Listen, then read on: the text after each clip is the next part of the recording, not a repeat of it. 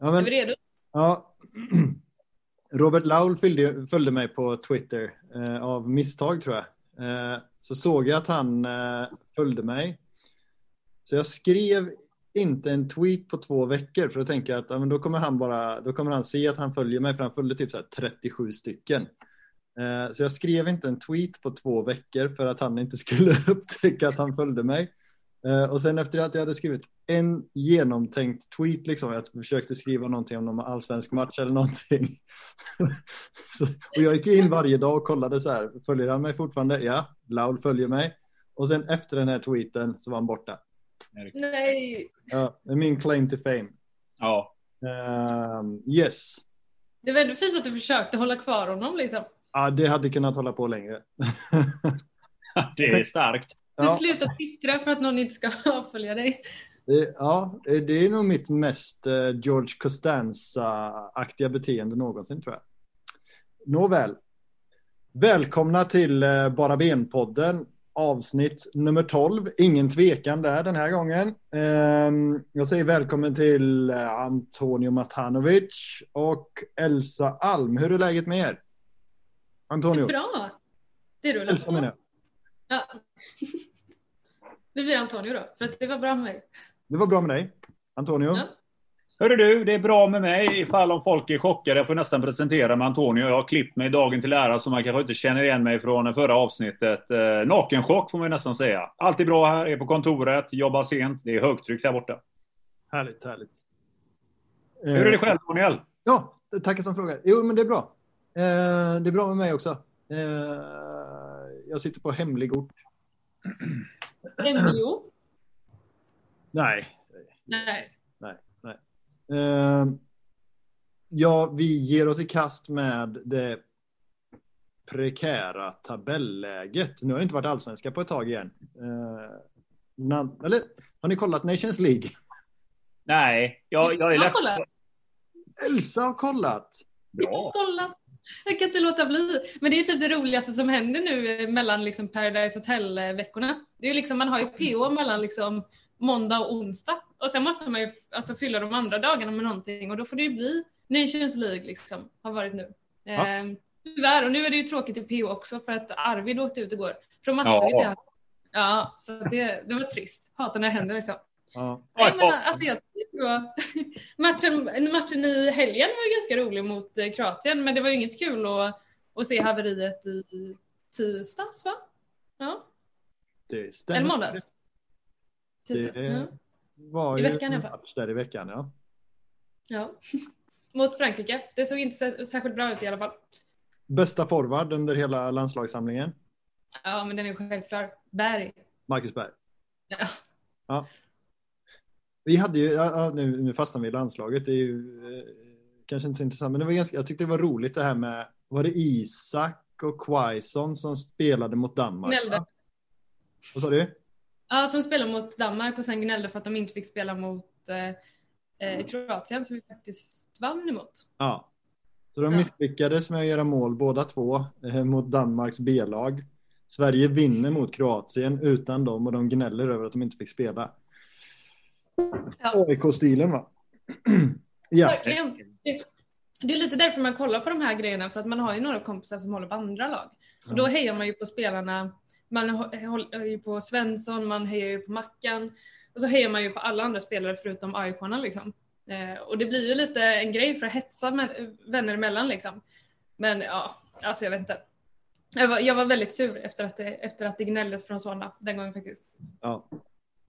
Som man kan bli. Det är rimligt. Jag har inga sådana kompisar. Men, ehm, Vad skönt att du slipper. Jag känner med mina, med mina vänner behöver jag inga fiender liksom. nej, jag känner, jag känner en Gaisare i och för sig. Ehm, ja, Jag beklagar. tack. Tabelläget hörni. Ehm, seger nu senast ju. Ehm, Ja. Har eh, vi seglat i hamn? Nej. Nej. Antonio, motivera. Sist mot Helsingborg, vi tog upp det förra avsnittet. Eh, sa, jag sa också det att eh, första det som gör första målet kommer nog vinna och så blev det ju också. Eh, Helsingborg eh, är inte effektiva, kunna göra mål, stökig organisation. Också intern turbulens nu när det surras om att Mellberg ska lämna, att det råder eh, interna, intern frustration mot honom som ledare. Men det, det speglar av sig i matchen där. Dock är det väldigt mycket på spel. Jag menar sist så gick ju Kalmar och vann sin match exempelvis. Eh, gjorde det väldigt bra. Varberg säkrade egentligen sitt kontrakt. Så mm. det är väldigt tajt där nere fortfarande. Mm, förlorar vi tre raka nu här i slutet så ska vi absolut eh, höja ögonbrynen över vad som händer under oss. Ja, ja verkligen. Jag instämmer och det är ju liksom Även om det kändes som att det blev lite säkrare efter matchen mot Helsingborg så är inget klart än. Eh, och det kräver ju verkligen att vi ger allt i de kommande matcherna och, och att alla liksom, eh, ja, håller sig så skadefria och coronafria som möjligt. Liksom. Mm. Eh, så att, det är klart att man är fortsatt orolig. Liksom. Det går ju inte att säga någonting annat. Vi har bäst målskillnad av de som är i botten. Vi har minus 12 där i skillnad. Sven Kalmar har minus 17, Falkenberg har minus 17. Helsingborg dock har bara minus 15 i målskillnad, men de är sist i tabellen och har faktiskt hela fem poäng upp till oss. Jag har otroligt svårt att Helsingborg gör bragdens mamma och går om oss. Jag ser Helsingborg som, eh, de är avklippta från ett säkert kontrakt. I bästa fall kan de lösa ett kval. Men, ja. Men det vore inte så kul att behöva kvala heller, tänker jag. Alltså det är väl det att man vill klara sig ur en sån situation överhuvudtaget. Liksom. Eh, och det hade varit väldigt skönt att, eh, att slippa den här situationen överhuvudtaget. Det är inte, det är inte kul att ha en bottenstrid i alla fall. Absolut inte. Minus 12. Alltså, jag menar, man kan ju säga vad man vill om liksom brottarfotboll eller alltså så här, om det är tråkigt att titta på men alltså hur man än vänder på det, minus 12 liksom. Det är ju, det är ju riktigt svaga siffror. Jag blir provocerad. Ja, det det. Ja, det är ju det som kännetecknar eh, de fyra bottenlagen, just att där är målskillnaden så negativ. Eh, jag menar, går vi sen uppåt och tittar på Varberg, de har bara minus tre målskillnad. Eh, Östersund har dock minus sju, men sen är det tre, fyra i målskillnad på minus på de som är till upp till mittenplaceringen. Så absolut, det är en stor skillnad i målskillnad till, till nackdel för oss. Mm. Ja. Ehm, ja, du, säger, du, du, nämner interna stridigheter där i Helsingborg och det, det är ju ingenting nytt. Men, eh, och att man vill bli av med Mellberg och då är ju frågan så här. är Mellberg liksom en bra tränare eller hade han ett självspelande piano där i BP? För det är det han har gjort och det gjorde han ju med, med den äran liksom. Tog upp BP från ettan till superettan till allsvenskan. Men är, det en, eh, är han överskattad tror Nej, jag tycker inte det. Alltså, jag tror ändå på något sätt att han har gjort någonting bra. Det är nog en kompetent tränare. Alltså, generellt sett brukar jag säga att tränar du i allsvenskan så är du en bra tränare. Det är liksom inte amatörer som kommer upp, men att träna i en klubb eh, där du inte får det du vill ha i material. Du får kanske inte de rekryteringarna du vill ha för det finns inga pengar. Det blir ju en frustration. Man känner att man inte har rätt förutsättningar och jag menar precis som en spelare som för en tränare, när det börjar gå emot, när man känner att man inte får det man vill ha, då kan det vara så att man som tränare inte känner 100 procent för sitt jobb och det kan vara de där procenterna som gör skillnad som leder till dåliga resultat. Mm. Alltså, vad, vad, tror du, eller tycker du? Nej men jag håller väl med. Alltså, eh, som Antonio sa, det är ju svårt för en tränare att ta sig upp till allsvenskan utan några särskilda meriter. Med några undantag som vi känner väl till. Igor Men, eh, vad sa du? Igor Krölj också. ÖIS sportchef, han halkade ju lite in i allsvenskan på ett bananskal. Ja, jo, det var kanske inte just, eh, just den personen jag tänkte på. Ah. Men, eh, men, men eh, som sagt, det är inte, alltså, man ska inte halka in i allsvenskan. I så fall så säger det väl en del om allsvenskan ifall man gör det. Mm. Man ska ändå, tränar man liksom Sveriges högsta liga då ska man ha en viss nivå. Ja, det tror jag vi kan det, tror jag, det känns som att vi kan vara överens om det. Men, och från en ifrågasatt tränare till en annan då. Det här har inte vi diskuterat alls tror jag. Men det här med lands i Mjällby. Vad, vad är era spontana tankar kring det? Jag, jag, jag ramlar ju nästan av stolen alltså.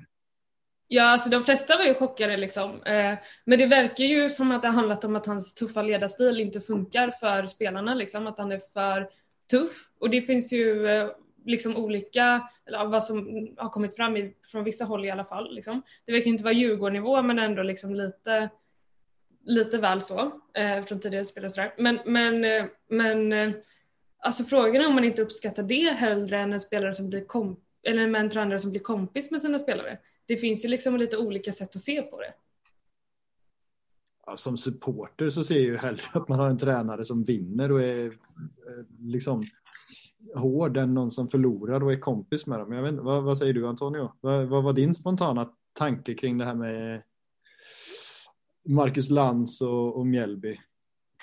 Pendlar inte han fortfarande mellan Göteborg och Listerlandet? Han bor väl inte ens där? Jag tror för mig att han bor kvar i Göteborg och pendlar och det är ju en jädra sträcka. Vad har han? Tre timmar? Ja. Enkelt. Eh, det är inte hållbart över tiden. Det sliter, det blir frustration. Sen, sen har jag förstått att eh, Marcus Lantz har en väldigt hård ledarstil det är ändå ett fantastiskt resultat Mjällby åstadkommit. Det, det, var ett tag sedan vi hade en så pigg nykomling som eh, just nu ligger sjua i tabellen.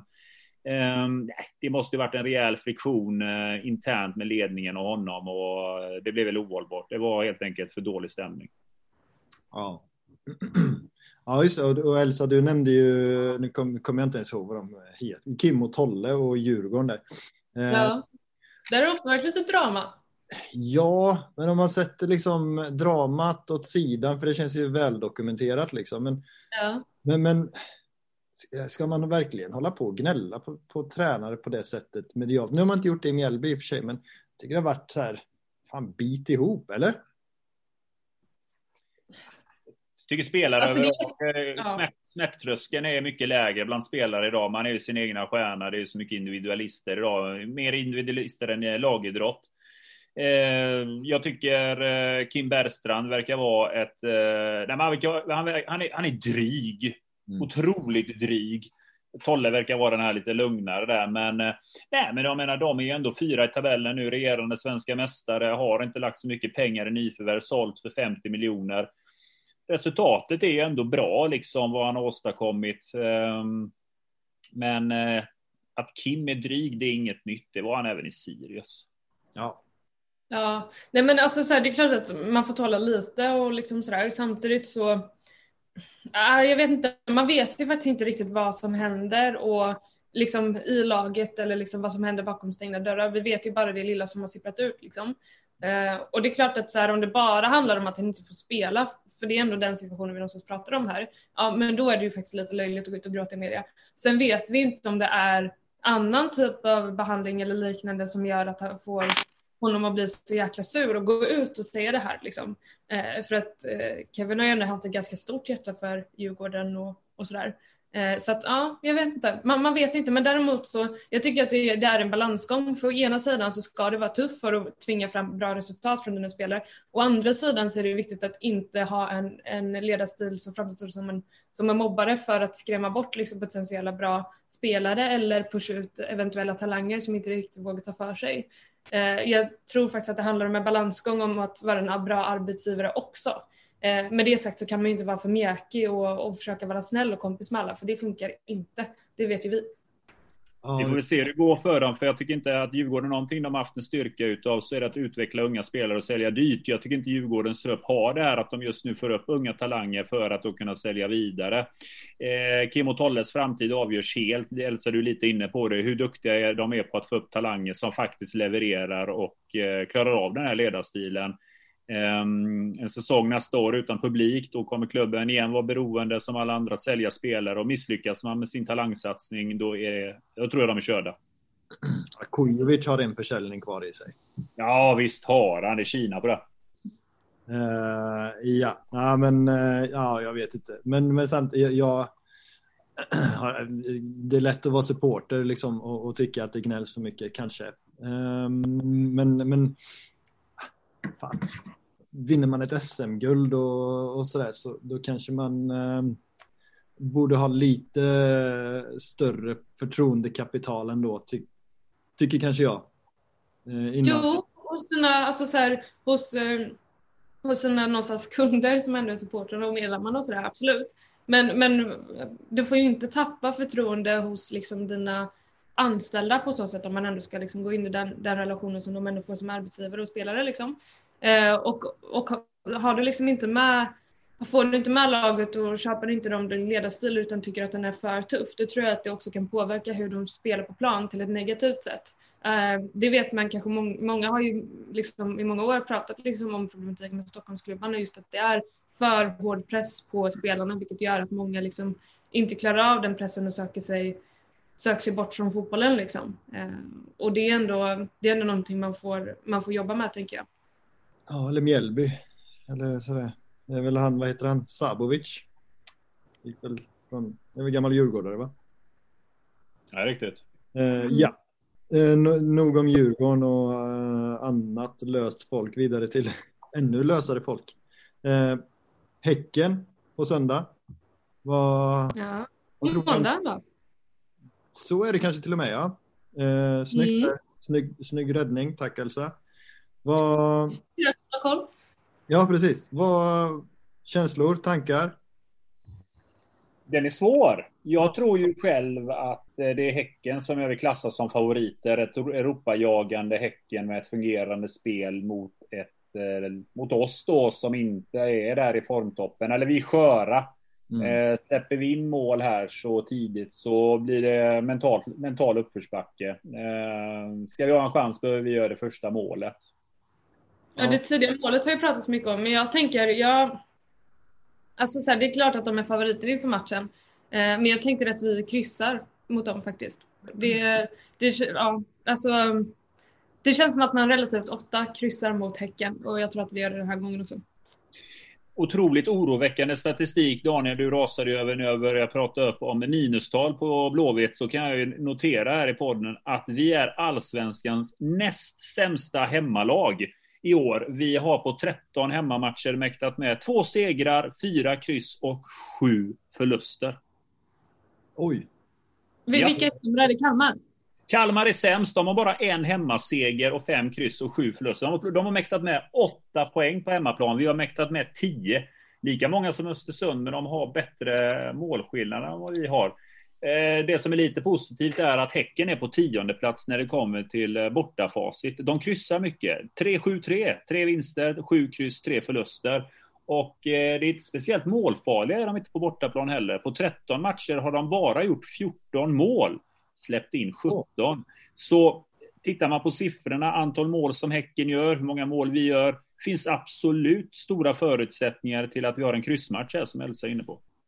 En, eh, en liten avstickare hur Bayern och, och sådana andra liksom, eller publiklag eh, liksom.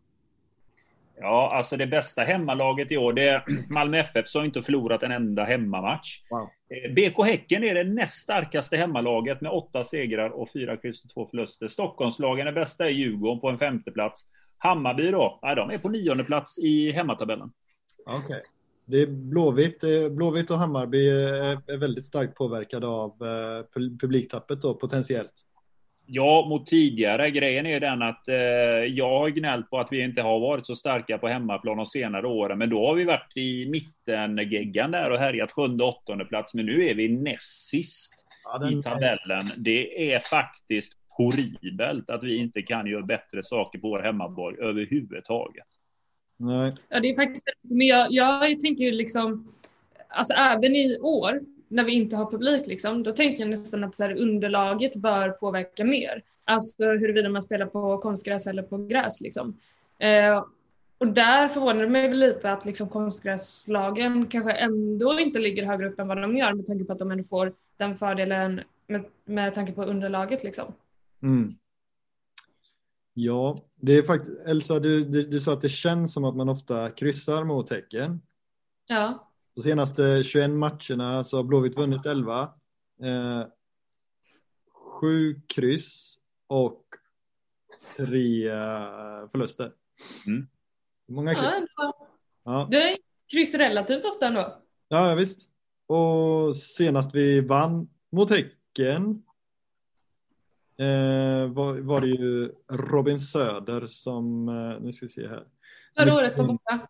Ja, ja. fantastiska mm. nicken på stopptid till och med va? Eller, ja, i sjunde minuten. Det var till och med så ja. Men eh, när vi mötte dem hemma så kryssade vi, det kommer jag ihåg. Ja. Mm.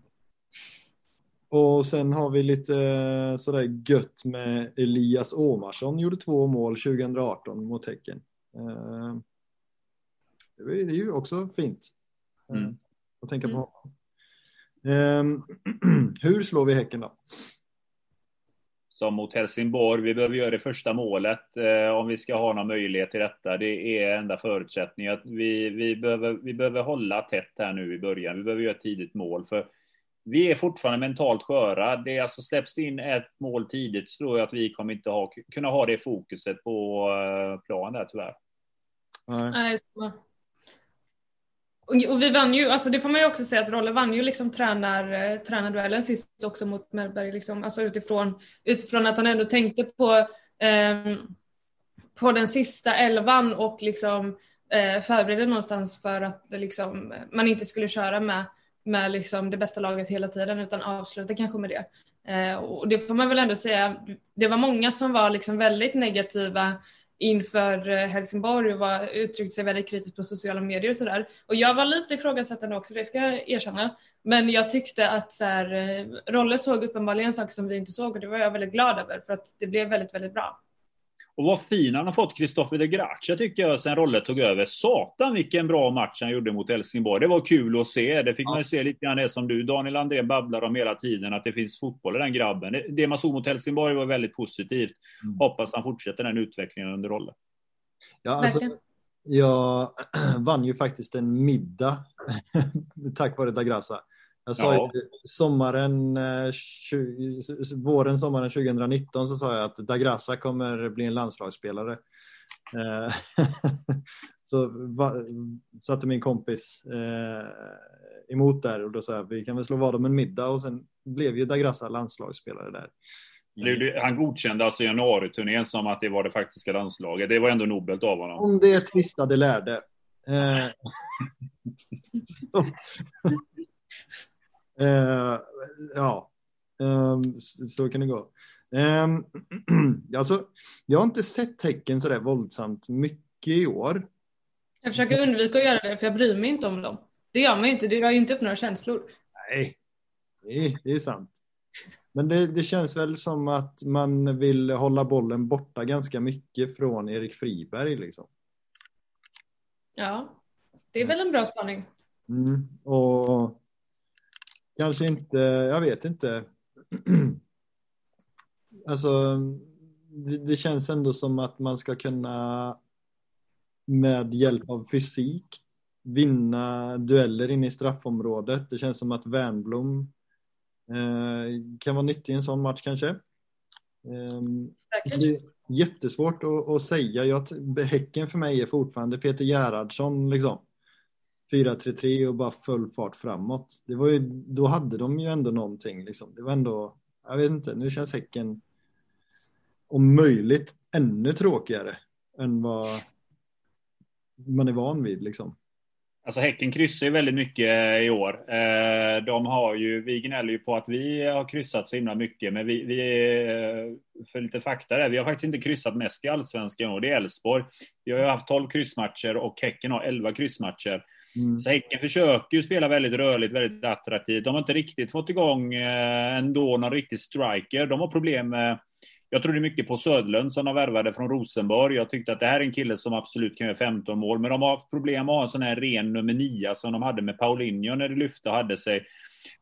Alltså Häcken försöker ju ändå med Andreas Alm spela vad de säger attraktiv fotboll och ska man rubba det sättet så tror jag ändå Rolles taktik kan vara klok. Jag, Ska vi sätta press på Häcken och få dem lite ur balans så tror jag att eh, jag ser gärna ett 4-5-1. Jag ser gärna mycket centralt spel. Jag ser gärna mycket kamp. Jag ser gärna lite defensiva mittfältare. Jag ser gärna att vi grisar och får dem mentalt ur balans. Ja. Så att vi kan liksom bråka till oss bollarna och komma upp i lägen. Jag tycker 4-5-1 är rätt formation och det var det jag upplevde att man såg mot Helsingborg där med lite ensam anfallare på topp. Mm. Hoppas jag att Robin Söder nu är på, är på banan, jag vet inte hans status, men att han är redo att kunna starta. Um, men tråkigt att säga det, men i det här läget som vi är så vi behöver grisa till oss den här segern om vi ska ha en chans. Ja, håller med. Ja, jag tycker det är läskigt att Robin Söder är dag till dag liksom. Um, men um, det kanske Det kanske är, är tanken. Eh, och man kanske inte ska slå på sin allra största orostrumma för det då. Men eh, det, känns ju läskigt. Vad sa Park du? är ju skadad igen. Park är skadad igen. Ja, det har vi inte pratat om såklart. Nej, Det är ju, ehm, det är tråkigt. det är ju till och med sorgligt. Det, det gjorde ju faktiskt lite, lite ont i hjärtat när man fick liksom, det beskedet. Ja. Och att det var så långvarig skada igen. Liksom. Ehm, det var väl ett år som han beräknas vara borta. Mm. Och det är ju verkligen, alltså den, den killen som ändå har så pass mycket hjärta i föreningen och, och sådär, alltså det, det är klart att det påverkar extra mycket. Men också utifrån att han har varit så extremt skadad så, så känns det ju lite extra. Liksom. Det är ju verkligen en spelare som man unnar att få hålla sig skadefri.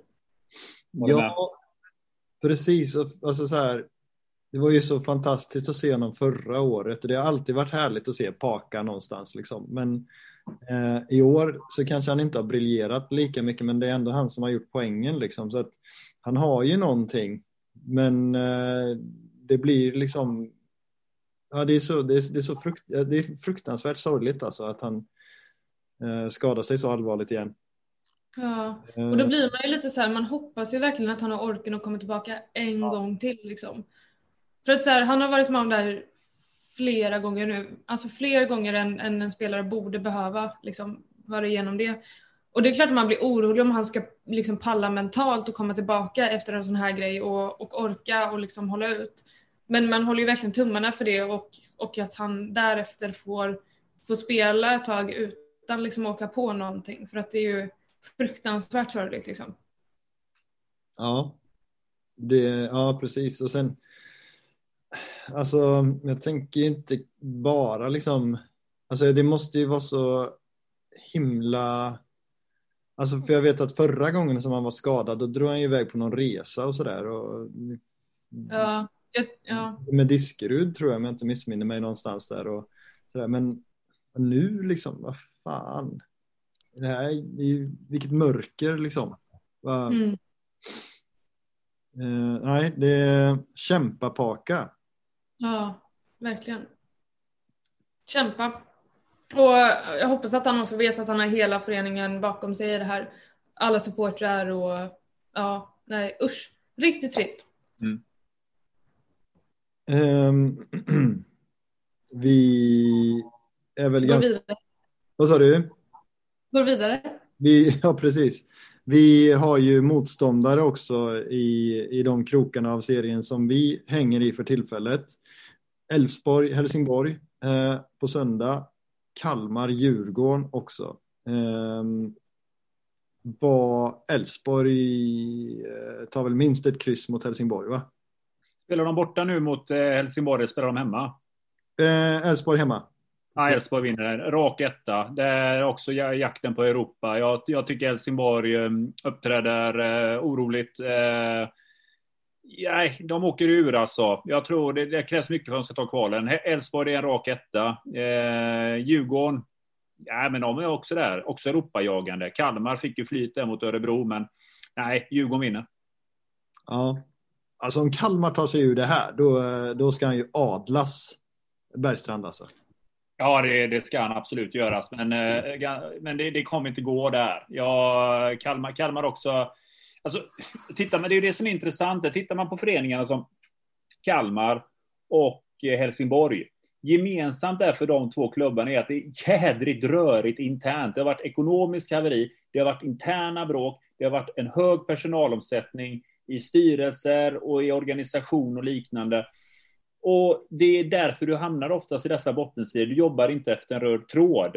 Det är därför för all del vi är där också, för vi har också en, vi har också en stö, väldigt långvarigt stökigt förflutet och nu blir det ju stökigare i år. Alltså, det är ju det här med att kunna hålla en röd tråd, kunna jobba långsiktigt. Ser vi till vår eh, motståndare nu, BK Häcken, alltså är det någonting de är duktiga på så är det långsiktigt och så är det låg personalomsättning. De har tränare en längre tid. Som du sa, när du tänker på BK Häcken så tänker du på Peter Gerhardsson. Varför då? Han var där länge och man hade velat haft han länge, men han hoppade på ett landslagsuppdrag. Mikael Stare, det var en tränare man ville haft väldigt länge, men han stack ju till Quakes. Vem hade inte gjort det? Go Quakes! Go. Quakes. Men eh, det är ju Andreas Alm där, det är också samma sak där. Man vill ju ha honom på lång sikt. Sportchefen varit där en längre tid. Sonny ska gå i pension nu efter 30 år i BK Häcken, eller vad det är, den gamla gympaläraren. Eh, och sen så Martin Eriksson som tar över. Det bygger också på något sätt en sund organisation där du har samma personer och man bygger vidare på den röda tråden. Häcken har jobbat tålmodigt i organisationen tålmodigt med spelartruppen och eh, det är inte för intet att de för fjärde året i rad kommer före oss i tabellen. Fjärde året i rad. Vi är inte ens nära nu. Men det är det. Kontinuitet är viktigt. Spaning då Antonio. Är det inte, lyckas de inte hålla liksom så låg personalomsättning och alltid behålla liksom sina tränare och ledare väldigt länge på grund av att de inte har några krav liksom från supportrar eftersom de knappt har några supportrar. Så de kan liksom lunka och göra sitt för att ingen bryr sig. Alltså, ja, du har helt rätt i det. Och jag själv är... För mig så är det som så att när man tittar på BK Häcken, om man ska prata om enemy som vi möter, så tycker jag det är egentligen obegripligt att BK Häcken inte jobbar på ett annat sätt än vad de gör idag.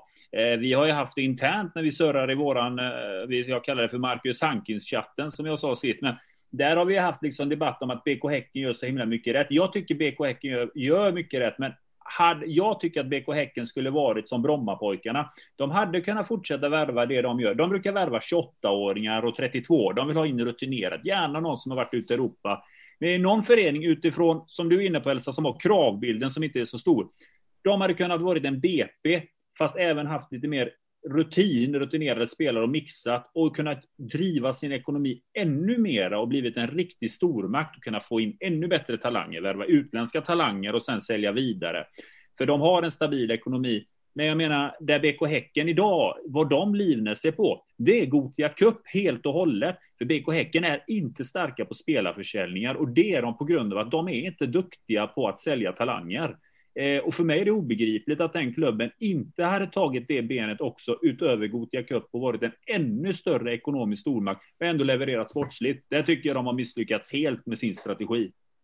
Men samtidigt, vi har ju vunnit hälften så många eh, titlar i år som de har gjort någonsin. Så att det är så här, det är klart att här, det är ett bra lag och det är ett bra lag som ändå liksom är i övre halvan av tabellen varje år, eller de flesta år liksom. Men samtidigt så får de ju liksom inte, alltså de, de håller ju sällan när det gäller och de får ju inte liksom heller valuta för, eh, för det de jobbar för. De kommer ju liksom inte fram att de har ju inga SM-guld på det sättet. De har två cupguld. Mm. Alltså nu börjar vi liksom nästan närma oss. Alltså Häcken är eh, Stefan Holm och Blåvitt är Patrik Sjöberg någonstans. Alltså Stefan Holm menar ju att han är en bättre höjdhoppare för att han hoppade 2,40 fler gånger medan Sjöberg var då han hoppade högst höjdhopp handlar om att hoppa högst. Ju. Eh, Blåvitt har fler titlar, men nu på senare tid så har ju Häcken eh, faktiskt känns som att de är på väg att köra förbi i modern tid. Eh, mot oss, ja. ja. Det, det, är ingen snack om saken. Det kommer dröja innan vi går om dem i tabellen. Jag tror inte ens det händer nästa år.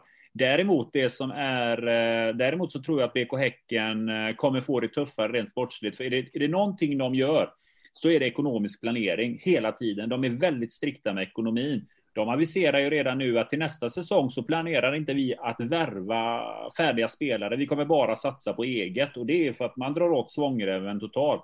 Förra året omsatte klubben 186 miljoner. Av det stod Gothia Cup för nära 108 miljoner. Alltså ni hör.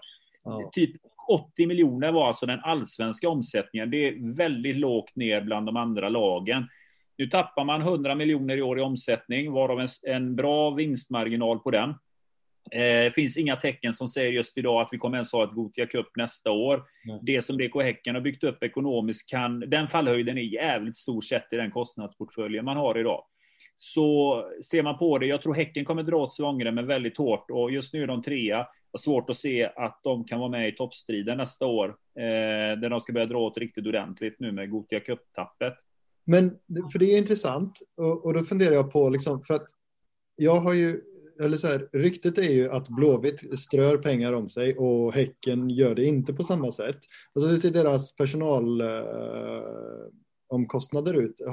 Betalar de mindre liksom än, än Blåvitt till exempel eller är det en myt? Att, eh... är, nej då, personalkostnaderna är högre i BK Häcken än vad de är i Blåvitt. Förra året så redovisade BK Häcken personalkostnader på rekordhöga 82,8 miljoner. IFK Göteborg redovisade en ökning i personalkostnader på 6 miljoner till 69,5. Så personalkostnaderna är större. Det ligger säkert Gothia Cup i det också med personal och administration, inget att hymla om. Så personalkostnaderna sjunker säkert för året. Mm. Men eh, absolut, det är en klubb som ändå spenderar att ha sig och eh, lönerna bland spelarna är inte dåliga. Nej. Det är väl det som får dit spelare också, för det, de är inte där för att uppleva läktarmiljö direkt, men eh, plånboken är nog ganska välfylld i allsvenska mått. Ja, eller ryamattan liksom. Ja, nej, Thomas Wernersson hade sålt in den, den eh, konstgräset på Bravida faktiskt. Träffade honom när jag skulle köpa marksten där ute där han jobbade, så jag kom in i hans rum helt prydd i blåvitt. Eh, flaggor och allt möjligt. Så jag sa det, vad, vad gör du då Wernersson? Och så nej, jag, jag säljer ju gräs där. Va? Jag, alltså inte sån, men det är ändå hissingen. Men ehm, så, så men nu jobbar du med konstgräs Wernersson? Jajamensan. Ja, men herregud. Hur kan du? Det är ju liksom du som gammal fotbollsspelare och blåvitare för alltid sitter du och säljer konstgräs. Och då skulle han förklara att han hade sålt in gräset till Bravida och så ville han betona till mig. Det är fjärde generationens konstgräs. Det är något helt nytt och det är en helt dynamisk gräsmatta. Jag sa det, jag är ledsen för mig. Det är fjärde generationens skit. Du har sålt det Wernersson. Det här är obegripligt. Eh, sen köpte jag ju marksten av honom också ändå, så han var ju ändå lite glad där. En lobbyist för konstgräs alltså? Det vill vi inte se i Gamla Ullevi i alla fall. Nej. Håll Wernersson på armlängds avstånd. Mm. Uppenbarligen. Släpp inte in den legenden. Nej, nej precis. Nej, men BK Häcken, alltså, nej, jag, jag ser inte dem att de kan vinna något SM-guld och, uh, på ett bra tag. De har inte den potentialen uh, riktigt där. Men jag säger det, klubb, klubben ska egentligen varit ett, uh, i den kostymen de har, så är det för mig obegripligt att inte de hade varit en större maktfaktor inom ungdomsidrotten här i Göteborg, kunnat fått upp ännu mer talanger, varit, eh, låt oss säga den här delen av landets BP och dra upp en 28, dra hem en 28-åring, fått den mixen och vara en talangklubb. För eh, BK Häcken är som sagt urusla på att sälja spelare. Man, man är inte där överhuvudtaget. Så mycket creddar man ju sportchefen och liknande för, men de är fan inte duktiga på att sälja spelare. Men jag, också, jag tycker inte heller att de utnyttjar liksom sitt geografiska, alltså någonstans de har ju ändå hemvistelse på hissingen liksom. Och det är klart att de ändå skulle kunna jobba för att vara hissingens lag och liksom kämpa med de lokala talangerna där, inte minst med att vi har många förorter på hissingen och sådär. Men de, de, är ju verkligen kassa som Antonio säger på att liksom lyfta upp liksom, och se unga talanger och, och vara liksom en, en plantskola på det sättet. Eh, vilket är, de inser liksom inte riktigt sin potential på det sättet och det är väl skönt för oss för att då, då har vi möjlighet att liksom vara i, i de områdena och plocka folk. Liksom. Men eh, ja. Nu tänker inte jag vara någon propagandamaskin för BK Häcken men eh, de gör ju de gör väldigt mycket bra liksom, för, för ungdomar och sådär så att jag tror att man kanske kommer se eh, fler eh, talanger från Häcken. Det är mycket med så gratis eh, fotbollsträningar och sånt där som, som ju faktiskt inte alla lag eh, sysslar med. Blåvitt eh, är också bra ute i förorterna men häcken, kan, häcken har nog blivit lite bättre på att fånga upp eh, närområdet faktiskt. Mm. Ja, det är just det att de ändå ligger liksom där, alltså de har ju ändå liksom sin hemvistelse på hissingen och då tycker jag att liksom man borde varit tidigare på den bollen och arbetat mm. mer med det. Alltså det är lite konstigt att det liksom, ja, nu eller för några år sedan tillbaka att man sätter igång när man egentligen hade en enorm potential. Liksom. Ja. Uh, ja. Men, men, ja, det är bra att de gör lite missar också. Det är till vår fördel där som sagt. De har egentligen haft en straffspark sedan länge och kunnat vara ännu större ekonomisk storfaktor. Eh, som sagt, så jag menar, jag har sett sociala medier, det är många som hånar BK Häcken. Det är alltid kul med lite hets här inför matchen på dem på måndag och liknande. Eh, men eh, det finns saker som du är inne på Daniel, de gör jävligt bra. De, eh, jag har berömt deras affärsnätverk. De har gjort det jävligt bra på att engagera sina sponsorer. Ha sina träffar där sponsorerna gör affärerna sinsemellan. Förra året omsatte deras affärsnätverk en kvarts miljard mm. där då sponsorerna gjorde affärer sinsemellan. Och det betalar av sig märker man ju av i sponsorintäkter som är jämlikt med oss. Och det är ett styrkebesked. Med all respekt Gothia Cup, men de har inte, de har inte, som lag har de inte den attraktionen som vi har. Men de drar ändå in väldigt bra med sponsorintäkter och eh, en styrka för dem. Samtidigt en brasklapp till oss att eh, här har vi att lära oss. Vi ska egentligen vara mycket, mycket längre fram i sponsorintäkter än vad BK Häcken är. Absolut. Verkligen. Verkligen. Vi eh, går från en lillebror till en annan. Eh, och Falkenberg som väl ändå är lillebror i Halland, eller? Eh, Efter HBK då, tänker jag. Um, men å andra sidan, de blir mellanbror, för Varberg får väl ses vara lillebror, antar jag. Ja, alltså Varberg går ju inte dåligt. Ja, men jag tänker, alltså, Falkenberg har ju ändå varit i allsvenskan ganska mycket nu på senare år. Varberg har det ju inte. Men, men Falken, Falk, Falkenberg är mellan eller, eller lillebror eller syster. Borta mot eh, Peking. Det kan ju gå hur som helst. Ja, den är svår. Peking får man inget grepp om där. Man trodde på något sätt att de skulle haka på här nu och ta en plats ute i Europa, men jag vet inte tusan riktigt vad som händer med det laget. De har fyra poäng upp här nu. Så för Peking är det vinna eller försvinna nästan till i kampen om en Europaplats. Och det vore ett monumentalt fiasko för Peking, anser jag, som ändå satsat ganska goda kulor på att hänga med där uppe i år med Seadak Savanovic bland annat och liknande som man har pungat ut mycket pengar på. Ja. Verkligen. Alltså, och sen alltså, Simon Tern, Fransson, Nyman är ju ingen gratis trupp liksom.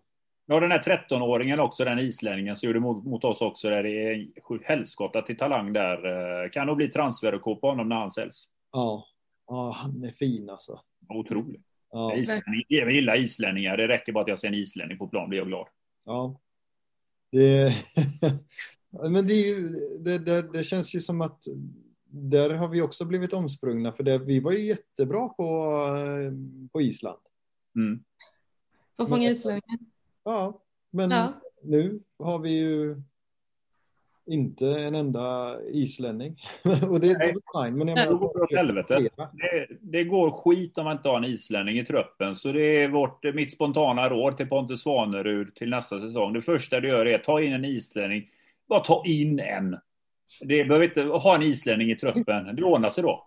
Men vet du varför Island är så bra på fotboll då? ja, Ja, det vet ni. För att de har, men för alla andra lyssnare som inte vet så har de ju de har ju extrema liksom så här fritidssatsningar för unga och liksom för så att, så att de har ju i princip både schemalagt i skolan men också typ om man räknar så fotbollsplaner per capita så har de ju och per liksom invånare så har de typ så här tio gånger fler än Sverige eller någonting Eh, och bara liksom mata på att människor ska liksom ut och röra på sig och spela lagidrott efter skolan och på fritid och liksom allt sånt där. Så de är extremt med att de bara liksom skickar in folk i idrotten och det är ju resultat med den där pyttelilla ön liksom. ja, och kids ska ha någonting att göra på fritiden liksom. Exakt. Det handlar ju om, ja, men det handlar också om kultur, alltså musik, skådespel. Men det är vi inte intresserade av här utan det är bara fotbollen som gäller. Ja, nej, men, nej, men just den politiska satsningen. Eh, Ja, den, absolut. är jätte, den är superintressant. Men den är Ja. lättare att göra på Island än i Sverige, tror jag. Ja. Det, det, är ju, det är ju som, alltså det är ju, hur många invånare har de? 300 000? Ja, någonting.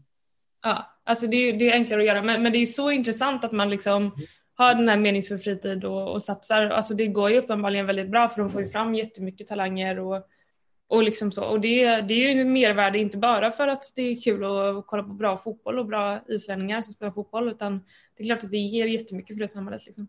Ja, ja. Mm. Ja det hade ju.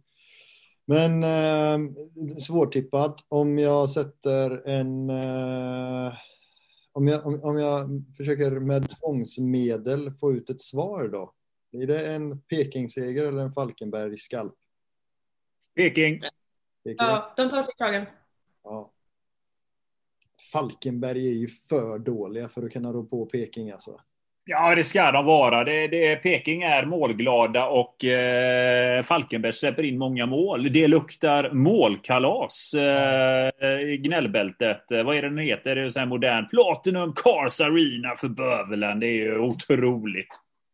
Ja. Men jag tycker nästan att det är fascinerande att, att Falkenberg har så många poäng som de ändå har. Alltså de har en riktigt svag trupp. Faktiskt. Ja, det är bara Hasse Eklund. Adla honom. Det är otroligt. Det, det där laget ska egentligen varit, eh, haft 15 poäng. Ja, faktiskt. En sak ska de ha och det är att de vinner publikligan i år. Ja, Ja. det är bara att lyfta på hatten. Jajamän, 300 pers. Ja. Det är, Bra, det är, grattis Falkenberg, det är fantastiskt. Vad får vi för snitt då? 300, nej. Det blir 300 delat på 15 va? Ja, precis. You do the math, som man säger. Det blir ingen, det är inga siffror som går till historien, så att säga. Nej. Jo, de är historiskt låga. Ja. Läste det för övrigt att man räknar ju, det stod på Fotbollskanalen där, att eh, cirka 20 procent av eh, klubbens omsättning är ju rena publikintäkter totalt sett. Så eh, det är ju hundratals miljoner som försvinner i år i eh, intäkter för klubbarna nu med dessa tomma läktare. Så vi kommer ju se otroligt jobbiga effekter. Vi ser ju klubbar redan nu som aviserar att spelare ska lämna. Man har inte råd med stora trupper till nästa år. Eh, stökigt. Stök, stökig silly season som väntar här nu för de allsvenska klubbarna när säsongen tar slut. ja. Ska vi gå in lite på publikfrågan? Shoot! Varför inte? Varför inte? Elsa, vi har ju faktiskt Elsa med inside information, vad jag förstår. Vi har ju pratat med nära, eh, när, personer som står nära eh, de ansvariga ministrarna i frågan. Och vi har fått lite inside från, eh, från regeringen direkt i den här frågan. Och eh, när jag fick den inside information så blev jag ju eh, minst sagt orolig. Så att jag vill bara förklara lite läget så att alla förstår varför. Matematiken där. När jag fick den inside information. Ja, Okej. förlåt. Är fan Jag mobbning. jobbar inte nu. Just det. Det var inte relevant. Hur ska man säga? Hur skulle du säga det då? När jag fick Information från in, när jag fick informationen från insidan eller vad, vad sa du? informationen. Ja, när jag fick den här info, fast jag ville lägga upp det lite. Ja. Ja, det ska vara drama för helvete. Det säljer. jag hela flytet här, förlåt. Ja, nu, nu, nu eh, ett eh, säkert haveri. Ja, ja. Men, men med det stora liksom att bygga upp den här stämningen var ju då att vi har pratat med personer eh, i, nära till regeringen och personer som jobbar nära an, de ansvariga ministrarna för att få lite information här i frågan då. Eh, och där kan man ju då säga att eh, den information som jag fick gjorde mig ganska orolig. Och där vill jag förklara lite läget bara så att folk förstår lite varför det ser ut som det gör. Och det är ju så att man har en ordningslag att förhålla sig till. Jag tror att vi har varit inne på det eh, på den x antal gånger och genom den ordningslagen så söker man ju då tillstånd för att arrangera arrangemang och det gör att eh, eftersom den lagen finns är det i princip den lagen som regeringen har att begränsa. Det finns inga liksom, lagar som gör att regeringen kan begränsa eh, köpträsk, alltså stora shoppingcenter eller liksom liknande. Så att det här, eh, oj jag får gå på Ullared för att fiska likes, liksom, det funkar sådär tyvärr, men jag kan hålla med. Men, men det blir också, det ser ju också, jag förstår ju också att det ser jäkligt dumt ut. Att man kan, eh, man kan liksom gå och trängas inne i liksom stora köpcentrum men man kan inte vara på en fotbollsarena med massa avstånd. Liksom. Och det är ju för att vi inte har en lagstiftning i Sverige som är utformad utifrån den här pandemin. Utan vi har en superdålig liksom, förvaltningsmodell som gör att det i princip inte går att reglera de här privata verksamheterna utan vi kan bara begränsa ordningslagen. Och den har man ju då valt att begränsa till åtta personer i dagsläget med då ett publikundantag som gör att så här, det får vara 300 personer på arenorna om inte regionerna går in och begränsar utifrån att det är smitt smittohärd i vissa regioner. Så att i alla regioner är det nu begränsat, liksom även de här publikundantagen, just på grund av att det är så hög smitta. Men just på grund av att infört de här publikundantagen så har man då tänkt att, att det då ska kunna gå att öppnas upp för publik nästa säsong. Men det som jag blir orolig för, det är årskortsförsäljningen som ska komma igång inom en månad i princip. Eh, och, eh, och det är också så här, det är väldigt mycket den som står för föreningarnas intäkter under vintern. Eh, så att jag slängde ju faktiskt ut frågan då, eh, lite oskönt med tanke på att det är, jag förstår ju också att det är en, en brinnande fråga just nu och att de egentligen inte vill säga särskilt mycket. Men det svaret som jag fick var från min, mina, mina källor inifrån regeringen var att man har fortfarande ordningslagen att förhålla sig till. Eh, och att eh, man jobbar fram en ny coronalag nu som kan vara på plats från maj eller juni och framåt. Eh, och, eh, och det som gör mig orolig i det här det är att egentligen under vintern, om jag fick bestämma fritt och inte hade saker att förhålla mig till, då hade man ju infört ett, eh, ett liksom publiktak på arenornas kapacitet utifrån vad man tror liksom är smittsäkert att vara på typ Gamla Ullevi. Eh, och sen så hade man liksom sagt att det här är det vi kommer köra på och låta liksom, eh, klubbarna någonstans liksom sälja årskort och sådär. För att sen låta regionerna, om det är så att vi inte har ett säkert läge när allsvenskan ska köra igång igen, gå in och begränsa verksamheterna utifrån att man gör analysen om att vi inte kan hålla det smittsäkert. Problemet nu, det är att vi inte, alltså så här, typ i somras så hade vi ingen aning om att liksom, vi trodde att smittan skulle fortsätta minska när det kom till hösten och sen så blev det istället en andra våg. Det är liksom så här, det har varit jättesvårt att förutse den här jävla sjukdomen. Jag är så trött på den här coronan vill jag också säga. Men egentligen med liksom, och det är ju så jäkla lätt att vara efterklok, så hade vi ju kunnat ha publik på arenorna i somras. Problemet är att vi inte hade en fungerande lagstiftning för det. Vi, har liksom inte, vi hade ingen lagstiftning i somras som gjorde att vi kunde öppna upp för det, vilket gjorde att fotbollen egentligen gick en sommar utan att kunna ta in publik trots att smittan var på så låga nivåer. Men när det blev dags att öppna upp och man äntligen fick en lagstiftning på plats så sa 300 pers så var det för hög smitta för att kunna ta in folk. Mm. Och hamnar vi där när allsvenskan kör igång igen, då kan vi räkna med att nästa säsong blir helt utan publik också. Och det gör mig extremt orolig över att den här lagen som man pratar om inte kommer finnas på plats fram tills allsvenskan startar och att man då inte kan ge besked till idrottsföreningarna. Mm. Eh, så att eh, jag ser ett hårt arbete för att kring, liksom, lyfta den här frågan och, eh, och alltså jag, jag, ser att fotbollen behöver göra väldigt, väldigt mycket mer för att synliggöra just den här problematiken och arbeta för att vi ska kunna få in redan nu ett arbete med att få fram en lag som fixar ett publiktak till nästa säsong. Annars kan vi kan vi liksom, vi kanske får se en allsvensk som startar återigen utan publik och när det blir smittsäkert att öppna upp eh, så tar man fram, jobbar fram en lag och sen så stänger man för att smittan ökar igen. För vi, vi måste börja räkna med att det här kan ta flera år. Mm. Och då måste man ha mer träffsäkra sätt att begränsa det här på. Mycket mer träffsäkra sätt. Mm. Det är därför regioner också ska kunna begränsa verksamheterna ifall det inte är smittsäkert. Typ Kiruna ska inte drabbas för att det är smitt, smitta i Stockholm. Alltså där måste man också ha lokala lösningar på saker och ting. Eh, för att det kommer inte funka att liksom köra det här eh, över hela landet liksom i ett, två år till. För det, är liksom, det kommer folk ha synpunkter på, det kommer jag ha synpunkter på. Jag tror att majoriteten av alla fotbollssupportrar kommer ha synpunkter på att vi gör liksom ett och samma publiksnitt över hela landet. Trots att vi har helt olika förutsättningar. Ja, och så det som slår mig är ju att det skulle nästan kunna vara en, en, en liksom morot för invånarna i en viss stad. Liksom. Alltså, ja, men om, man, om man följer restriktionerna och sköter sig så kommer man få göra massa grejer. Till exempel mm. fotboll. Eh, och om man inte gör det så får man fortsätta och ja, semiförhålla sig till restriktioner. Liksom. Eh, Jag håller med. Så det kan ja. bli som en liten stadstävling. Nej men verkligen att liksom eh, hålla restriktionerna så mycket som det bara går. Och jag menar liksom, det är ingen som tycker, det är ingen som tycker att det här livet är särskilt kul. Alltså så här, det är liksom, det är supertråkigt att behöva begränsa sig så pass mycket och, och liksom sådär. Men, men bara för att det är liksom superhög smitta nu och nu ska man ju absolut kanske inte ha publik på läktarna. Vi ska helst liksom inte träffa folk som vi inte bor med just nu. Eh, men det betyder inte att det kommer se ut så i maj, april eller liknande liksom. Och då måste man ju då måste man ju redan nu jobba fram liksom olika lagar och olika regelsätt för hur det kan se ut när smittan minskar.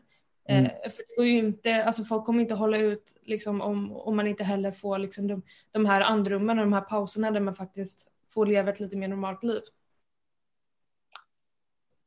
Så dyster inside info den här gången. Ja, det får man säga.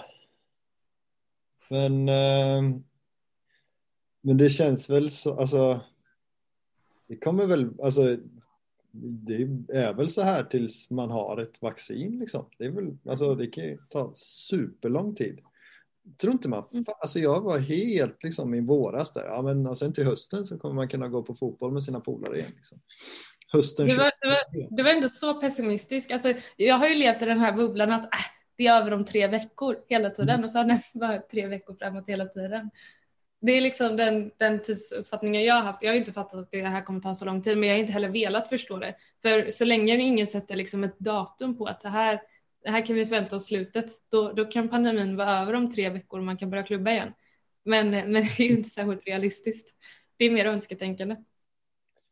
Ja, det Ja, men det, det, stöket är alltså just årskortsförsäljningen som du är inne på Elsa. Det, det är klart att vi ska vara grymt bekymrade över det här. Alltså hur ska klubben tänka här och blir det ens någon försäljning av årskort? Det kommer klart finnas en fantastisk tapper skara där ute som köper årskort oavsett och all heder till er. Eh, men det kommer ju vara ett enormt tapp och det är så viktiga pengar som behöver komma in i vintern där eh, ja, där intäkterna inte är i närheten av vad de är. Nu kommer ju ändå tv-intäkter och sponsorintäkter, men man behöver stärka upp kapitalet den här tiden. Så det är alltså om inte klubben får in sidointäkter och jobbar med alternativa intäkter så blir det ju besparingar och eh, tyvärr en hel del varsel som väntar inom föreningarna. Faktiskt, ja. från ett mörker till ett annat föreningens coronahanteringshaveri. Antonio. ja, alltså. Det började ju faktiskt lite grann eh, i helgen där, eh, där det blev lite liv i luckan om Kristoffer eh, de Grazia då som på Instagram la upp en bild att han var ute och hade det gött i en restaurang. Den såg ju folktom ut visserligen. Det såg inte ut som att det var knökat precis där, men det blev ju en diskussion kring det det, det, det, blev ju en diskussion kring det att eh, så här ska inte en spelare göra nu. Det är en pandemi. Man måste vara klok, hålla sig hemma. Vad gör du ute i restaurangen för bövelen? Du kan bli smittad. Eh, sen i andra led så säger men herregud, man måste ju få äta mat åtminstone. Eh, så det var delat läger i Twitter när man såg den diskussionen. Eh, jag tycker att i dessa tider nu när vi har en så enorm smittospridning som vi har nu konstaterad och Eh, där, där man faktiskt ser många idrottare som får eh, corona eh, runt om i Europa så är det av yppersta vikt. Speciellt nu när det är slutspurten av allsvenskan. Det, jag tycker inte klubben är till, Jag tycker inte man har varit tillräckligt tydliga här. Jag vet att det är att inskränka i eh, en spelares privatliv, men Alltså i dessa tider, jag hade önskat, mitt drömscenario är träna, hem, träna nu de här sista veckorna. För vi har inte råd att få spelare som blir insjukna. Eh, sen, eh, jag menar, eh, spelare går till ICA och handlar. Det är inte heller, det är inte någonstans begåvat att gå i en mataffär när det är liksom fullt ös klockan fem.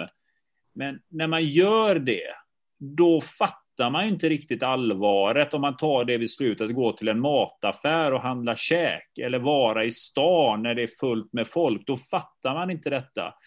Blåvitt i sin tur eh, har ju varit väldigt tydliga nu, tycker jag. Man såg Pontus Svanerud uttala sig när vi har fått covid, eh, spel, spelare som fått covid, så har man varit tydliga med att vi har en väldigt tydlig förpunkt. vi har restriktioner, eh, hur man ska förhålla sig till. Men eh, jag tycker att Eh, jag tycker inte den räcker. Jag tycker tyvärr att man måste dra åt hårt här. Professionella spelare ska nu bara fokusera på fotbollen och givetvis om man har familj, men håll er borta från folksamlingar nu. Alltså, ni får inte bli sjuka. Vi har inte råd att ha frånvarande spelare nu när vi är i ett sånt prekärt läge och det är så fåtal omgångar kvar i allsvenskan. Ja, alltså jag tänker liksom inte outa vem det är jag har sett på ICA för det känns bara onödigt. Men, men jag kan eh, jag, jag, kan, jag, jag, köper liksom inte att man springer på, jag borde inte heller varit där givetvis. Eh, men, jag köper dock att man springer på ICA, det kan du säga. Alltså, det är ganska ofta man, man liksom kommer på där vid 22-tiden på kvällen att okej, okay, jag har handlat hem mat, men fan, det vore gott med lite snacks också. Då springer man ner liksom till till butiken. Det är väl ja, men det är ju knökat då tio på kvällen. Alltså, jag vet inte, du kanske har sådana grannar som äter samma kost som dig nu, men alltså tio på kvällen är, alltså det är lugnt liksom. Det är, om du, när de är där de öppnar och när de stänger, det är liksom tomt i affären. Men mellan 3 till 18. Det är ju knökat i affären. Folk kommer hem från jobbet, det ska handlas till middagen och man vet att fredag, speciellt om det är en löningsdag, då är det ju fullkomligt kaos. Jag håller mig borta från affären den dagen, för det är liksom kravall där inne för alla ska ha tacos, de jävlarna. Mm. Eh, det, det, jag menar, och jag säger det alltså generellt sett att varför ska man förklara detta för fotbollsspelare? Jo, För att det finns många fotbollsspelare som inte har hög IQ. De kan fotboll, men de kan inte livet utanför fotboll. De är helt jävla blåsta. Hemskt att säga detta, men många vet ju inte ens. Det är som Tommy Söderberg sa till mig på en gång när jag var, satt i möte med honom. Och något helt annat. Ja, när vi har u samlingar på den tiden. Jag fick hjälpa spelarna hur man brer en macka. Vi vet inte, de vet inte hur man brer en macka. De vet ingenting utanför fotbollen. Det är en bubbla. Det mm. behövs restriktioner, det behövs tydlighet här. Fotboll är deras liv, men de, det är risk att man hamnar i den bubblan och fattar inte vad som händer där utanför. Så nej, nej, alltså jag tycker det var helt fel att... Eh, jag tycker Kristoffer de Gracia gjorde helt fel att lägga upp det på Instagram. Jag fattar inte hur han tänkte där. Helt fel läge. Det blev mycket skit för det. Men ja, gillar det. Framförallt, vad, vad hade du förväntat dig? Ja. Framförallt så är det ju fel av klubben att inte sätta tydliga riktlinjer för hur spelarna, just när vi har liksom tre omgångar kvar, jätte, alltså tre superviktiga matcher, Eh, och det är liksom det allsvenska kontraktet står på spel, att då kanske inte ta fram liksom tydliga riktlinjer. Nu tolkar jag ändå som att det, det ska göras, uh, eller att det har gjorts, uh, utifrån det som ändå har liksom kommunicerats. Men, men däremot så, så får man ju ändå liksom det är inte lämpligt att gå på restaurang just nu, men kanske framförallt så borde klubban vara tydligare med att så här beter vi oss och så här beter vi oss inte i den här pandemin. Utifrån ett, vi behöver rädda allsvenska kontraktet. Två, det kanske inte är jättelämpligt att springa på restaurang nu oavsett vem man är. Men framförallt som fotbollsspelare har man kanske ett extra ansvar också när, när kontraktet är på spel. Absolut. Ja, och sen så, alltså, de får väl vara hur mycket människor de vill, men jag menar, vi är fotbollssupportrar, vi ska ju vara oregerliga liksom. Um, men jag vet inte, jag, jag, jag, tycker inte att det är så här, man, man, man tjänar ganska bra också så, där, så att då kanske man, alltså, det är ju ändå, jag, jag, kan tycka att det är ett ansvar man får ta mot sin arbetsgivare i, i den situationen liksom. Hade vi legat... Det är också en sån här, det är också ett eh, man jobbar i en förtroendebransch och det, fotbollen är också en förtroendebransch utifrån liksom att så här, man har lojala supportrar som dyker upp och liksom hela den biten men, men man kan inte skada det förtroendet för mycket liksom. Eh, och då har man ett extra ansvar både som arbetsgivare att tydliggöra vad det är som gäller och inte gäller eh, och hur man ska förhålla sig till saker och ting men också kanske som enskild anställd eller spelare i det här fallet då eh, följa det och, och vara uppmärksam och försöka vara en förebild i dessa tider också tycker jag är viktigt. Ja. Helt enig. Och eh, som du säger, Daniel, du var inne på det, man ska liksom ha respekt för sin arbetsgivare och det ska man ha. Men eh, om det inte finns några direktiv som har sagt hur man ska förhålla sig till så har ju rent formellt mot sin arbetsgivare så har inte Christoffer de Grazia gjort någonting fel överhuvudtaget. För de direktiven fanns inte att han inte ska närvara i en restaurang eller vara ute och äta överhuvudtaget. Han har av sin arbetsgivare gjort helt korrekt. Det är klubben här som inte är tydliga om vilka direktiv som gäller för spelare. Mm. Då, Dagrassa, liksom, han får ju någonstans symbolisera det här övertrampet. Jag är helt säker på att han inte är den enda spelaren nej, som... Nej, nej, Han får skitet för att han la upp bilden, ja. men eh, det, det, det, finns, det här är många fler som gör eh, så i våra, i alla fall mina ögon betraktat fel. Eh, ja. Hur man rör sig under när det inte är träning eller match. Ja. Det, jag, jag... Och ett vanligt år så struntar man ju i, också utifrån att så här, han, det var ändå liksom landslagsuppehåll och ja, ja. ja det blir ett vanligt år så struntar man ju i, men i år allt är liksom annorlunda och man får ju inte, man kan inte bete sig som man brukar göra, tyvärr. Hur mycket vem vill det liksom. Mm. Jag unnar verkligen honom gå och käka en god middag något annat tillfälle, men inte nu med tre omgångar kvar liksom. Nej, men det enda, alltså, i, i ett normalt år så, så skiter jag fullständigt i vad de gör. Liksom. Jag kan väl tycka att det är onödigt att gå ut och klubba kanske tio, tio minuter efter, efter en torsk. Det, det, det, kan jag kanske stå för. Men, men, men så här, det är väl klart att de ska leva. Jag menar, de är, de är inga maskiner och de spelar också liksom, på en nivå där man kommer behöva ha en civil karriär efter fotbollen och sådär. Så att det får man ju någonstans också kanske ha respekt för. Liksom. Så att, eh, men just nu så kan jag tycka att det är lite, lite klantigt kanske. Men, men, men det är klart att Dagrassa ska kanske inte avgå, men den personen som inte har fattat ett beslut om en intern coronastrategi ska ju avgå. jag tror man har en intern coronastrategi, men jag tror helt enkelt att den inte, den räcker inte till riktigt. Jag tror att eh, den behöver ses över om det inte redan har gjorts eller håller på att göras, där man inser hur stor smittspridningen är. För att det är klart att tittar man tre veckor tillbaka så var vi absolut inte i den här situationen som vi är nu med den här smittspridningen. Så det krävs ju att man får jobba väldigt dynamiskt och väldigt förändringsbenäget. Eh, det gäller ju alla branscher. Jag menar, eh, se på mig själv där. Jag, jag är en person som i vanliga fall eh, är bortrest konstant hela veckorna i tjänst. Men för tre veckor sedan så fick man ju förändra hela sin arbetssituation. Det går jävligt fort, men det gäller att vara otroligt snabb här. Men jag hoppas att klubben drar åt svångremmen här och har en tydlig intern coronastrategi och att det står där att hörru du, vandra inte runt på ICA mitt i stöket där. Det finns ska inte göra reklam nu Elsa, men man kan faktiskt beställa hem mat från olika aktörer. Jag säger inga namn, så är det. Mycket bra, mycket bra public service-känsla där. Jajamensan, det finns många bra alternativ där ute. Inga namn nämnda. För att så här, om man då tänker att de här eh, spelarna ska ta, ta egna initiativ och eget ansvar och sådär.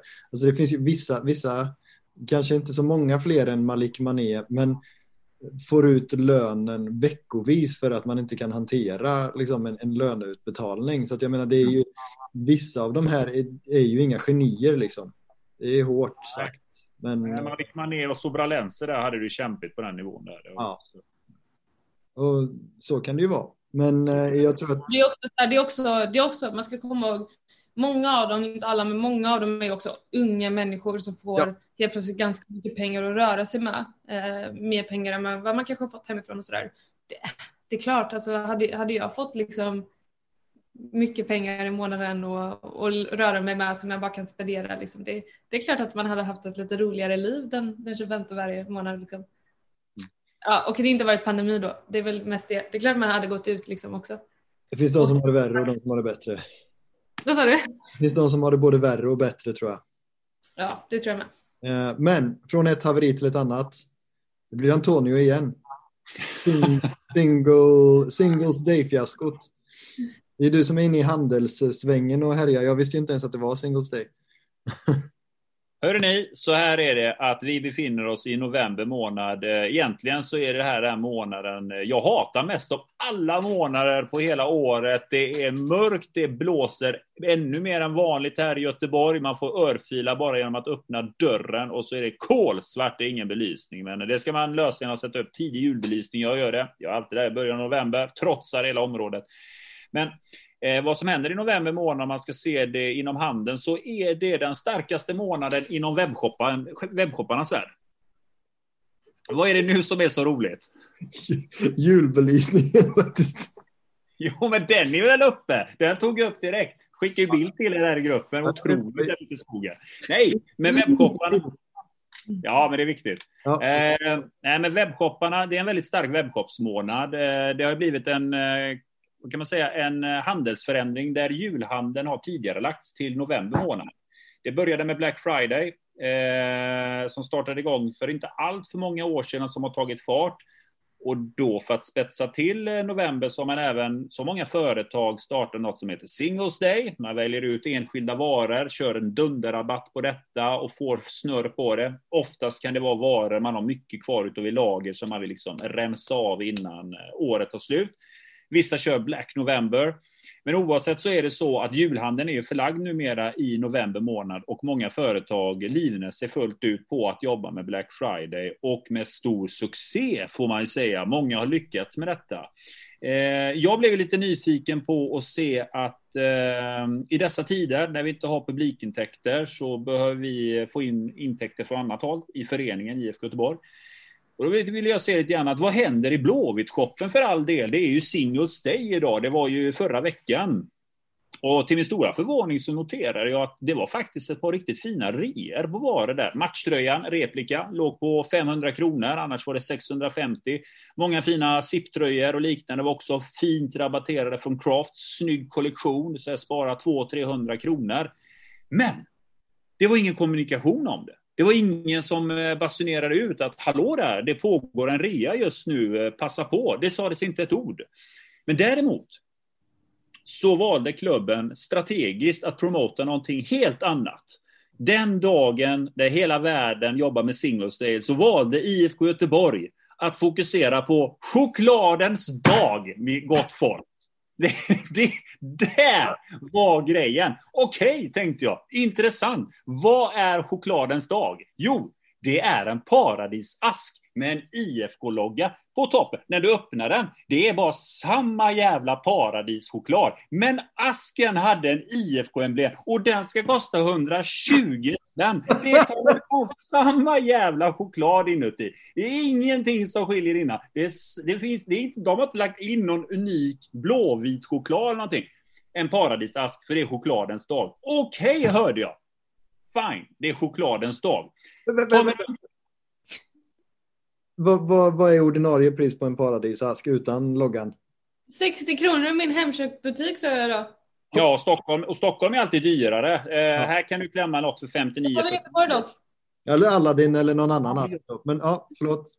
Ja, just det. Det finns ju Aladdin. Man kan välja också public service. Eh, inte bara Paradis. Nej, men då valde man chokladens dag. Och jag, jag, jag kanske tycker att jag överdriver något enormt här, för det blev inte något traseri där ute. Men Okej, okay, man fokuserar på chokladens dag. Jag tänkte, då får man ju sourca lite grann. Vad gör man reklam för chokladens dag? Nej, det var inget på officiella. Det var ingenting på Blåvitt-shoppen som stod, hallå där, ät choklad allihopa.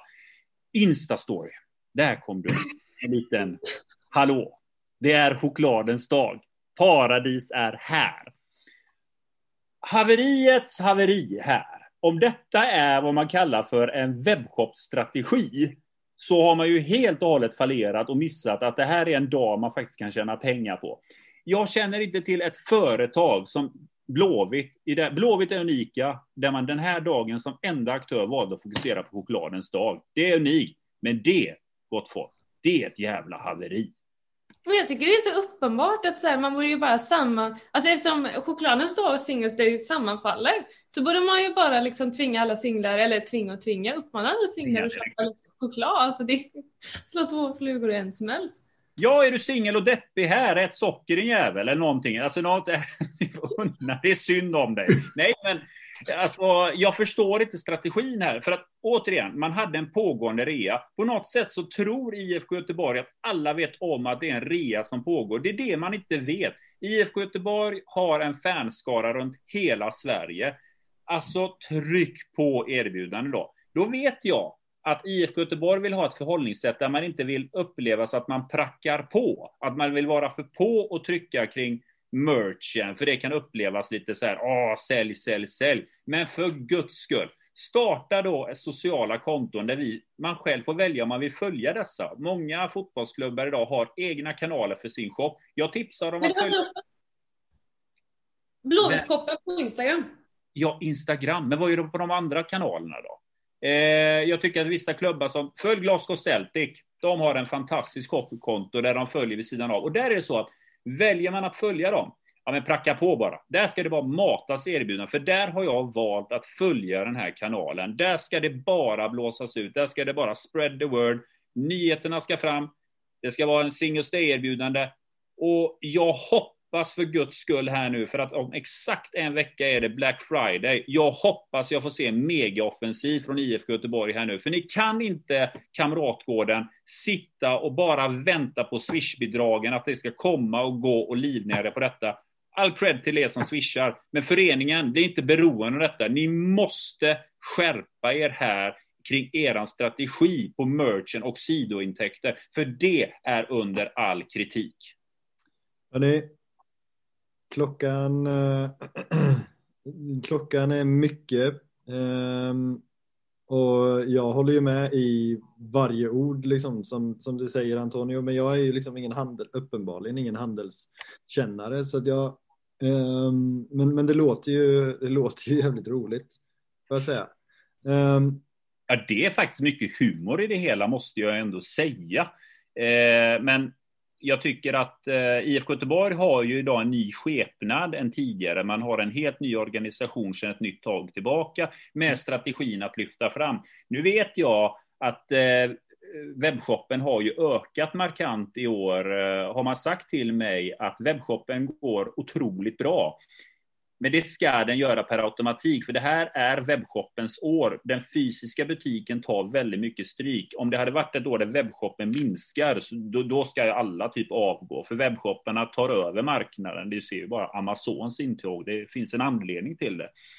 Men Nej, men det där var ett haveri från förra veckan eh, som hette duga. Man måste skärpa till sig här nu och man måste se till att nyttja Black Friday. Och, alltså IFK Göteborg ska ha som mål att Black Friday ska vara den dagen vi fans fyller på, köper våra julklappar, att det ligger en blåvit present under julgranen, att det har köpts in. Man ska ha den målbilden. IFK Göteborg kommunicerar att man är stadens lag, men när det kommer till handel, när det kommer till webbshop, då är man rikets lag där. För det ska vara supportrar från Norrland som beställer hem det på shoppen. Det ska nå ut i hela riket. Så Blåvitt, tänk det igen när det kommer till merchen och all handel där. Det är inte stadens lag. Det här ska ni dominera. Eh, merchen är en sån grej. IFK Göteborg underpresterar. Nu kan vi inte årets siffror. Men det är inte som så att merchen sedan 2007 är en större skillnad mot 2019. Eh, det har legat liksom på samma nivå varje år. Medan klubbar som AIK, Djurgården, Malmö FF har en merch som omsätter över 20 miljoner, så har vi aldrig passerat 10 miljoner strecket. Det är undermåligt. Och det vill man se att där ska vi växa, men då får man inte promota choklad på Singles Day på en kanal. Gör om, gör rätt. Det är viktiga pengar. Vi behöver intäkterna. Men då måste ni vara smarta här. Alltså det är... Ah, uselt, uselt. Ursäkta alla tittare, men det här är bedrövligt. Ja. Uh. Vet ni vad? Um, klockan är som sagt mycket. Har, har vi, är det någonting mer som ni vill lyfta eller? Jag vill ha Elsa ja. som nu ska berätta hur man i coronatider kan få till mindre stress och på ett snabbt sätt få till en bra kost om man har mer tid för sina Netflix-serier. Elsa har berättat så mycket. Och Ex on the beach. Ursäkta, vi är ju inte samma ålderskategori. Paradise Hotel, gott folk. Otroligt. Elsa har eh, berättat mycket till oss här i gruppen hur, hur hennes vardag ser ut och nej, man får väl säga att det är inspirerande för många kanske. Nej men alltså jag har ju, alltså folk blir så bestörta när jag berättar att eh, jag är ju då, eh, för det som inte känner till, jag är ju inte supergammal så att eh, det var ju först för ett halvår sedan som jag lyckades eh, flytta hemifrån. Så gott som typ ett år efter jag tagit studenten. Och eh, då gjorde jag också det med att liksom jag har jobb och liksom sådär. Eh, och eh, konsekvent så försöker jag ju undvika att laga mat för att jag dels tycker inte att det är så kul, dels är jag inte särskilt bra på det och jag vill inte diska. Så att eh, jag, jag kör på en lite speciell kosthållning som bestod, i början bestod jag mest av pad thai. Men det har jag tröttnat på nu så att jag måste variera mig. Så att nu så växlar jag mellan mina veganska nuggets och fryspizza. Och fryspizzan blir ungefär fem gånger i veckan och då brukar jag köpa Dr. Oetker och sen så lägger jag på lite basilika. Fem? Vad sa du? Fem gånger i veckan. Ungefär. Ja. Jo, men jag har också, jag har också minskat. Alltså efter, det var Jaha, liksom... du har minskat? Nej, fast inte minskat. Jag har delat upp det. Men först... För jag började så här... Alltså du vet, det var ganska nyligen jag började liksom orka äta en hel pizza. Men så inser jag i den här coronapandemin att fan, jag rör ju inte på mig. Jag promenerar Nej. ganska mycket, men, men man kan ju inte gå på gym så mycket och sådär. Så jag började liksom hålla mig till att nu blir det en halv pizza. Och då mm. kan man äta resten av halva dagen efter. Så att eh, utefter det så köper jag kanske fem pizzor i veckan, men jag delar upp det så att jag liksom, det blir inte, ja, ni förstår vad jag menar, så att man äter liksom pizzan två gånger. Men eh, jag kan varmt rekommendera Dr. Det finns andra pizzor också såklart. Ja. Men, men Dr. Verkligen med liksom att pimpa lite med rucola, basilika på och sådana grejer. Det är fantastiskt.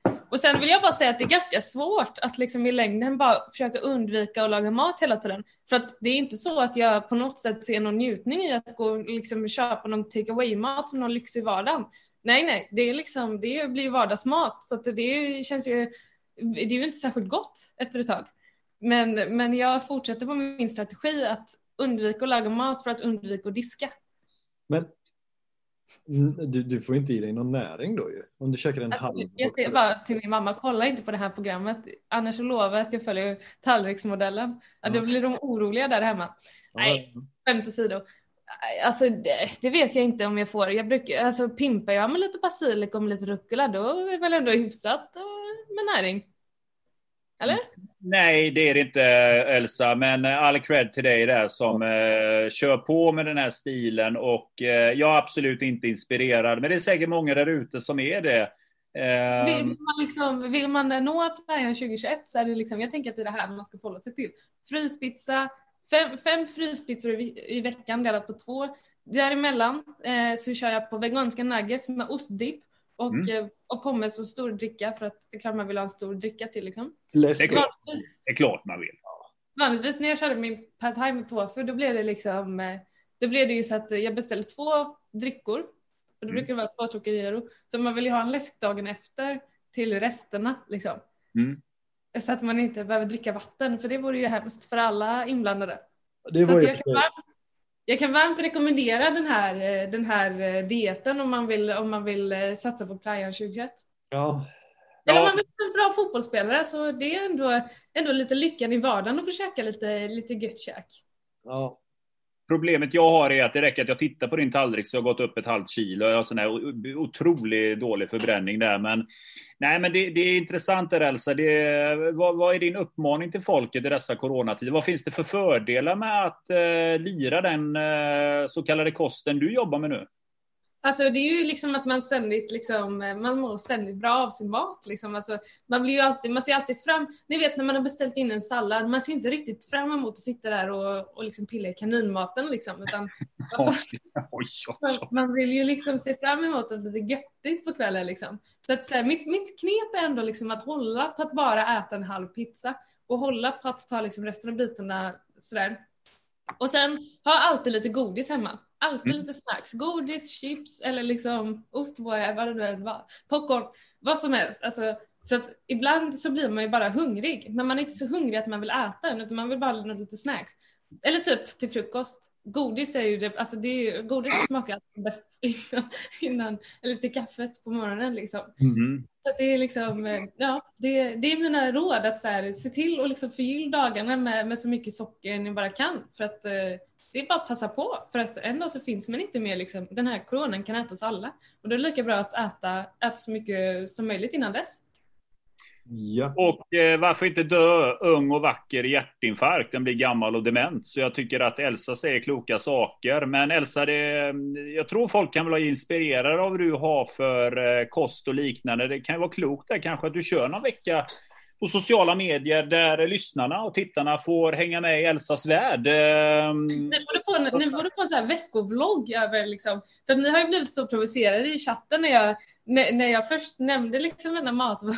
Jag vet inte hur vi kom in på det, men jag berättade liksom om, om att jag konstant undviker att laga mat och, och drog liksom fryspizzorna. Men efter det så är det ändå ni får ju ändå relativt ofta lite bilder på fryspizzor och sådär så att det, det borde nästan bli en stående vlogg kring hur man ska hantera den här pandemin i matväg. Om, om man, eh, framförallt om man satsar, jag satsar ju på att vinna Biggest Loser 2025. Det är liksom, wow. mitt mål är att, mitt mål är att liksom sätta mig på den nivån för att jag sen liksom ska kunna liksom se resan neråt igen. Det finns ju nackdelar med det. Ganska uppenbara. Ja. Livet är en tävling liksom. Ja, mitt, mitt personliga mål som jag hoppas kommer inträffa det är att eh, AIK eh, får upp någon supertalang, eh, din ålder där man har plockat dit någon, eh, vad vet jag, argentinare, där man säger att den här killen kan man sälja för 100-200 miljoner och plötsligt så träffar du den här killen och ni bor ihop och han får ta del av din kostvardag. Så då blir det inga pengar AIK, då har ni bränt de pengarna inne. Den grabben, eh, han kommer lira i Vasalund där en halv säsong, sen är den karriären över. Efter ett halvår med, med godis till frukost och fryspizza till middag. Ja, men det är riktigt. Så det säljer du in snyggt där. Så, ja, ja, ja. Jag, jag, jag uppmuntrar det. Kör på bara. Socker till folket. Bli glada där ute då. Jag ska ta lite runder till Solna i veckan har jag tänkt för att liksom hitta, hitta liksom mina offer redan nu. Så det, det är ju ändå en plan tycker jag. Ja, men riktigt. Du får kolla in lite juniormatcher där. Se, se hur snacket går där i Solna stad. Där. Man är en upcoming star där, som sagt. Så, um... Jag tror att du kanske eventuellt har dieten eh, eh, gemensamt med Robert Laul faktiskt. Är det sant? Ja, han käkar mycket pizza. Frågan är om, det, om man vill se ut som Robert Laul när man är i den åldern. Ja, du vill kanske inte det, men Ja, alltså jag tänker på rent, alltså han är ju, han har inte så mycket hår. Och sådär. Vad fan? Nej, så du börjar ut, nej. Nej. Var vill du komma, Daniel? Jag vet inte, jag vet inte. Vill du komma med det där? Du får se ut som Robert Laul om du vill. Jag kör yoga varje kväll. Eh, men hörni, nu, nu eh, tackar vi för visat intresse va? Ja. Ät min fryspizza. Tack, tack, eh, och tack doktor Rutger. Eh, uppgebara benpodden när ni är på ICA och köper en doktor Rutger så kommer de titta på er i kassan och säga jaha, men då har ni sagt i alla fall. Och så har ni en doktor Rutger i handen. Så är det med det. Så var det med det. Tack för oss. Hej, hej. hej, hej.